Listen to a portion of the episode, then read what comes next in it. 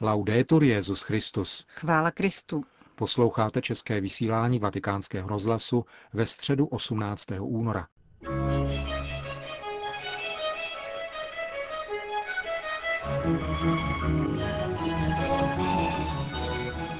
I přes chladné a větrné počasí dnes náměstí svatého Petra zaplnilo téměř 20 tisíc věřících, aby se zúčastnili generální audience svatého otce.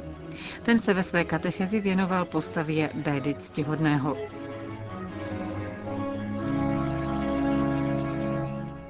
Cari fratelli e sorelle, oggi vorrei presentare un santo di Inghilterra. Drazí bratři a sestry, Světec, kterého si dnes přiblížíme, se nazývá Béda a narodil se v severovýchodní Anglii, přesněji v Northumbria roku 672 nebo 673. On sám vypráví, že jeho rodiče, když mu bylo sedm let, svěřili ho opatovi nedalekého benediktínského kláštera, aby se mu dostalo výchovy. V tomto klášteře, píše svatý Béda, jsem od té doby nepřetržitě žil a intenzivně se věnoval studiu písma, zachovával jsem disciplínu regule a každodenní závazek zpěvu v kostele. Bylo mi vždy potěšením studovat nebo vyučovat nebo psát. Béda se skutečně stal jednou z nejvýznamnějších postav vzdělanců raného středověku, neboť měl přístup k mnohaceným rukopisům svých opatů, kteří mu je přiváželi ze svých četných cest na kontinent a z Říma. Učení a věhlas jeho spisů mu získali mnoho přátel mezi hlavními osobnostmi té doby, jež ho povzbuzovali, aby pokračoval ve své práci, z níž měli užitek mnozí. Když onemocněl, nepřestal pracovat a neustále si zachovával vnitřní radost, která nacházela výraz v modlitbě a zpěvu. Své nejvýznamnější dílo, Historia Ecclesiastica Gentis Anglorum, církevní dějiny národa anglického, zakončil touto modlitbou. Prosím tě, dobrý Ježíši, který jsi mi dobrotivě umožnil čerpat sladká slova své moudrosti, uděl mi laskavě, abych jednoho dne došel k tobě, prameni veškeré moudrosti, a stanul navždy před tvou tváří. Smrt jej zastihla 26. května roku 735 v den na nebe vstoupení. Písmo svaté je trvalým zdrojem Bédovy teologické reflexe. Předcházelo tomu podrobné kritické studium textu. Zachoval se nám monumentální kodex Amiatinus, opis vulgáty, se kterým Béda pracoval. Bibli čte a komentuje z kristologického hlediska, to znamená, že spojuje dvě věci. Jednak naslouchá tomu, co přesně říká text, chce skutečně naslouchat a chápat samotný text, a jednak je přesvědčen o tom, že klíčem k pochopení písma svatého jako jediného božího slova je Kristus a v jeho světle a s ním se dojde porozumění starého a nového zákona jako jediného písma svatého. Události starého a nového zákona jdou ruku v ruce, jsou cestou ke Kristu, třeba že jsou vyjádřeny odlišnými znameními a ustanoveními, nazývá je Concordia Sacramentorum. Například stánek umluvy, který postavil Možíš na poušti a první i druhý jeruzalemský chrám, jsou obrazy církve, nového chrámu zbudovaného na Kristu a apoštolech z živých kamenů, stmelených láskou Ducha Svatého. A stejně jako k budování starozákonního chrámu přispěly pohanské národy, když dodali potřebný materiál a technické zkušenosti svých mistrů, tak i k budování církve přispívají apoštolé a učitelé, pocházející nejen ze starobilých kmenů židů, řeků a latínů, ale také z nových národů, mezi nimiž Béda s potěšením jmenuje irské Kelty a anglosasy. Svatý Beda je svědkem růstu univerzality církve, která není omezena na jednu určitou kulturu, ale skládá se ze všech kultur světa, které se mají otevřít Kristu a nalézt v něm svůj cíl. Un altro tema amato da Beda Dalším oblíbeným bedovým tématem jsou církevní dějiny. Zabýval se nejprve obdobím, které popisují skutky apoštolů, pak probírá dějiny otců a koncilů v přesvědčení, že dílo Ducha Svatého pokračuje v dějinách. Ve svých Chronika Majora Béda navrhuje chronologii, která se stane základem univerzálního kalendáře ab incarnatione domini. Až do té doby se čas počítal od založení města Řím, Béda, který si povšimnul, že skutečným stažným bodem a středem dějin je narození Krista, Daroval nám tento kalendář, který vykládá dějiny, vycházeje od vtělení páně. Zaznamenává prvních šest ekumenických koncilů a jejich průběh. Věrně podává kristologickou, mariologickou a soteriologickou věrouku a odmítá monofyzickou a monoteletickou herezi, ikonoklasmus a neopelagianismus. Nakonec se pisuje ve stroze dokumentárním a literárně bravurním stylu už jmenované Církevní dějiny národa anglického, kterému vynesli titul Otec anglických dějin. Charakteristické rysy církve, které Béda s oblibou zdůrazňuje, jsou katolicita, jako věrnost tradici a zároveň otevřenost k dějnému vývoji, jako hledání jednoty v mnohosti, v dějné a kulturní různosti, podle směrnic, které dal papež Řehoř Veliký apoštolovi Anglie Augustínovi z Canterbury. Za druhé apoštolskost a římskost. V tomto ohledu považuje za prvořadé přesvědčit všechny irsko-keltské a pítijské církve, aby slavili Velikonoce jednotně podle římského kalendáře. Výpočet, který vědecky vypracoval ke zjištění přesného data velikonočních svátků a tím i celého cyklu liturgického roku, se stal výchozím textem pro celou katolickou církev. Beda byl také vynikajícím učitelem liturgické teologie. V homíliích k nedělním a svátečním evangeliím vytvořil opravdovou mystagogii a vychovával věřící k radostnému slavení tajemství víry a k jejich důsledné reprodukci v životě, v očekávání jejich úplného zjevení při Kristově návratu, až budeme s našimi oslavenými těly zařazeni do obětního průvodu věčné liturgie Boží v nebi. Béda po vzoru realismu Cyrilových, Ambrožových a Augustinových katechezí učí, že svátosti křesťanské iniciace činí z každého věřícího nejenom křesťana, ale Krista. Kdykoliv totiž duše věřícího přijme a s láskou uchovává Boží slovo, tak podobně jako Maria znovu počne a zrodí Krista.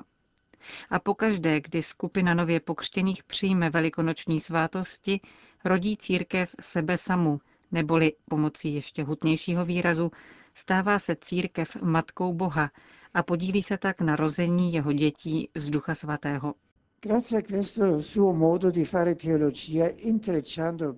Béda díky tomuto svému teologickému stylu spojovat Bibli, liturgii a dějiny zanechává aktuální poselství různým životním stavům.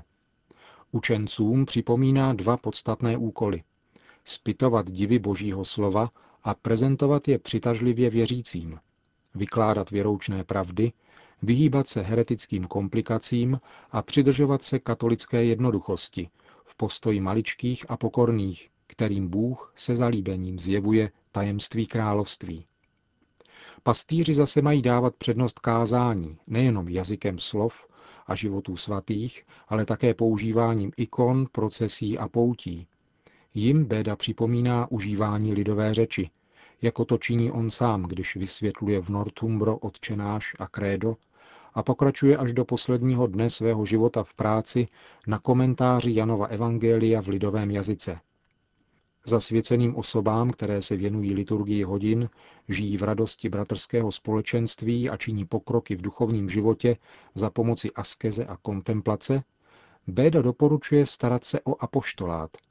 Nikdo nemá evangelium jenom pro sebe, ale musí jej pocitovat také jako dar určený pro druhé, jak ve spolupráci s biskupy v pastorační činnosti různého typu ve prospěch mladých křesťanských komunit, tak i tím, že se dají k dispozici evangelizačnímu poslání u pohanů, mimo svou zemi, jako peregríny pro Amore Dei, to je poutníci z lásky Boží. Ponendosi da questa prospettiva,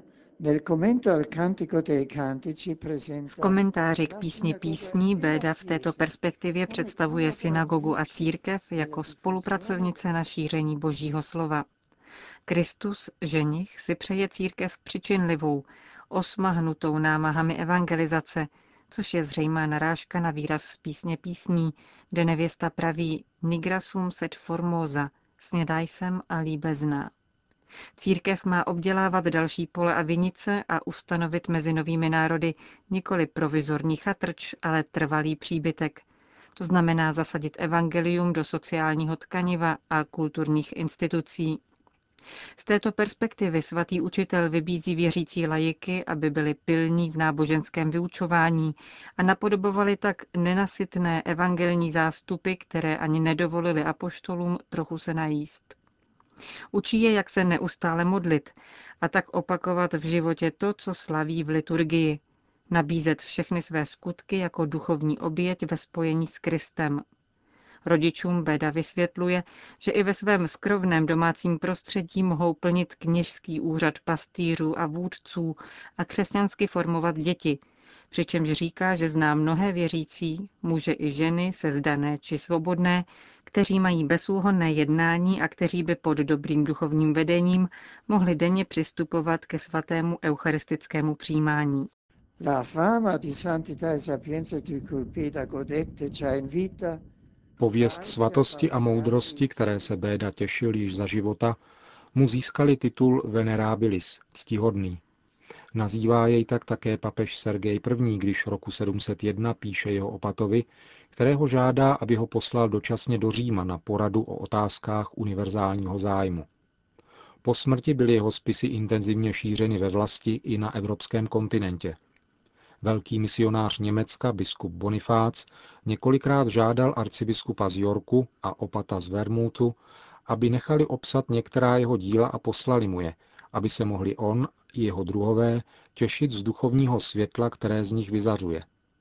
Notker Galbulo, opat od svatého Havla, který si uvědomil mimořádný Bédův vliv, jej o sto let později přirovnal k novému slunci, které Bůh nechal výjít ne z východu, ale ze západu, aby osvítilo svět.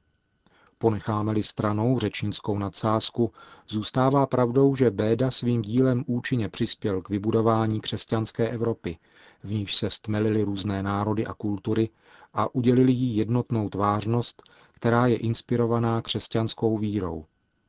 Modleme se, aby se i dnes vyskytovaly osobnosti Bédova dosahu a byla tak zachována jednota celého kontinentu, Modleme se, abychom my všichni měli ochotu znovu objevovat své společné kořeny, abychom byli tvůrci hluboce lidské a autenticky křesťanské Evropy.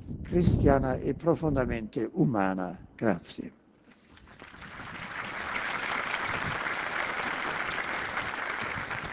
Po společné modlitbě odčenáš udělil Benedikt XVI. apoštolské požehnání. Sit nomen Domini benedictum in seculum. Adiutorium nostrum in nomine Domini. Qui feci celum et terra. Benedicat vos omnipotens Deus, Pater et Filius et Spiritus Sanctus.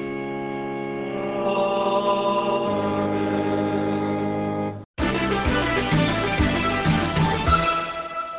Další zprávy. Po skončení generální audience se svatý otec krátce setkal s Nancy Pelosi, předsedkyní poslanecké sněmovny Spojených států amerických.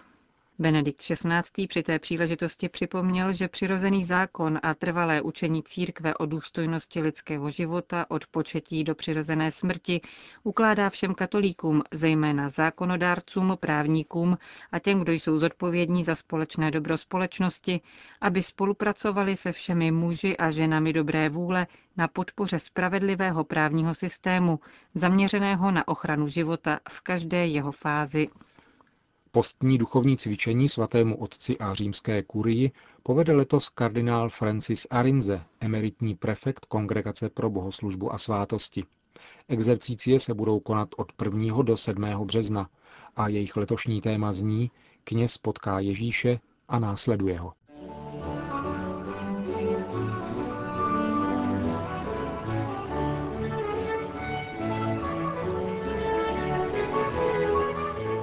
Končíme české vysílání vatikánského rozhlasu.